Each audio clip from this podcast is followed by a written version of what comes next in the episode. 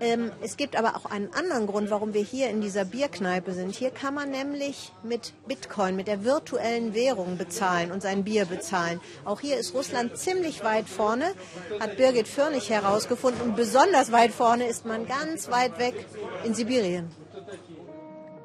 Irgendwo in den Hinterhöfen von Irkutsk, mitten in Sibirien, steht einer der bekanntesten Bitcoin-Farmen oder Rechnerparks Russlands. Den Ort dürfen wir nicht preisgeben, denn die Computer sind ein Vermögen wert. Und er ist der Betreiber, Juri Dramaschko.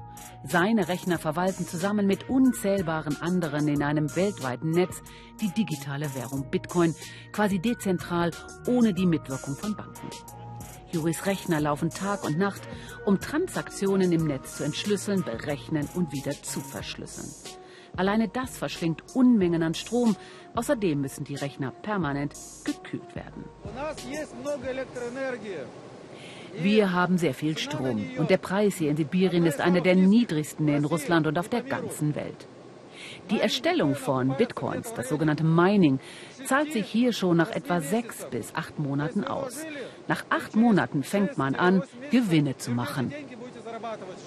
Wie hoch seine Gewinne sind, will er uns nicht verraten. Nur so viel. Seine Anlage, seine sogenannte Farm, produziert am Tag einen Bitcoin, dessen Marktpreis im Augenblick bei etwa 8.230 Euro liegt. Und hier in diesem Café können die Stammkunden in Bitcoins zahlen. Eine eingeschworene Gemeinde, die davon überzeugt ist, dass der Bitcoin die Währung der Zukunft ist.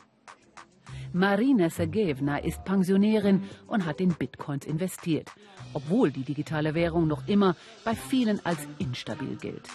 Der Kurs geht zwar auf und ab, erklärt sie mir, aber trotzdem lohnt es sich.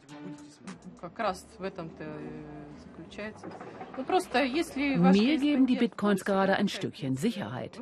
Wenn Sie wüssten, wie klein die Pensionen in Russland sind. Meine liegt bei etwa 130 Euro pro Monat und da helfen die Bitcoins. Und selbst Leute, denen ich geraten habe zu investieren, sind sehr zufrieden. Konstantin ist überzeugt, die digitalen Währungen, von denen der Bitcoin nur eine ist, werden immer populärer werden, vor allem in Russland. Die Tatsache, dass weder Regierungen noch Banken das virtuelle Geld verwalten, kommt vor allem hier in Sibirien gut an. Hier passiert ständig etwas Neues und wir greifen das gerne auf. Irkutsk ist weit von Moskau entfernt und wir nehmen immer gerne eine oppositionelle Haltung gegenüber Moskau ein. Und wenn etwas Experimentelles entsteht, dann übernehmen wir das schnell und gerne. Deshalb sind die Leute hier enthusiastisch, wenn es um Bitcoins geht.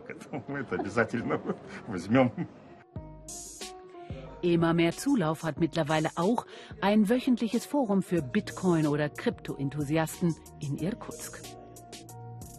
Wird sich der Bitcoin als globales Geldsystem für eine globale Welt durchsetzen, auch wenn die Banken dagegen Sturm laufen? Das wollen einige wissen. Juri ist überzeugt, man kann den Vormarsch der digitalen Währungen nicht mehr aufhalten. Es ist die natürliche Evolution des Geldes. Erinnert ihr euch? Zuerst haben wir Waren ausgetauscht. Dann haben wir angefangen, Münzen herzustellen. Das war eine Verbesserung, sehr bequem. Dann ist jemand auf die Idee gekommen, Papiergeld herauszugeben. Auf der Seidenstraße entstanden Banken. Das hat den Handel entwickelt.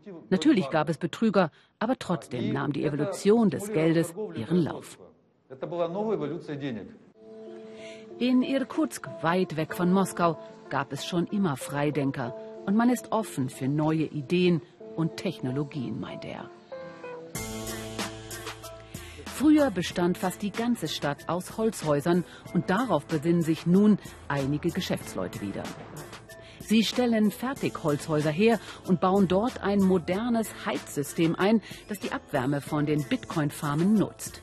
Eine Technik, die zwar noch in den Anfängen steckt, aber schon jetzt ganze Häuser mit der überschüssigen Wärme von den Rechnern heizt. So könnte man eines Tages ganz Sibirien heizen, so die Hoffnung des Unternehmers. Selbst am Baikalsee, dem tiefsten Süßwassersee der Erde, der jetzt gefroren ist. Juri hat große Pläne, auch wenn der Bitcoin gerne angegriffen wird als die Währung für kriminelle Machenschaften, Waffen- und Drogengeschäfte sowie den Handel mit Kinderpornografie. Was die dunkle Seite angeht, kann ich meinerseits fragen, in welchen Währungen der Welt wurden in den letzten Jahren die meisten kriminellen Geschäfte der Welt abgerechnet. Ich glaube, es gibt keinen Zweifel daran, dass es der amerikanische Dollar ist. Aber es ist kein Grund zu sagen, dass man den Dollar nicht mehr braucht. Einige Länder, darunter auch Deutschland, haben mittlerweile die digitalen Währungen als offizielle Zahlungsmittel anerkannt. In Sibirien herrscht Goldrauschstimmung.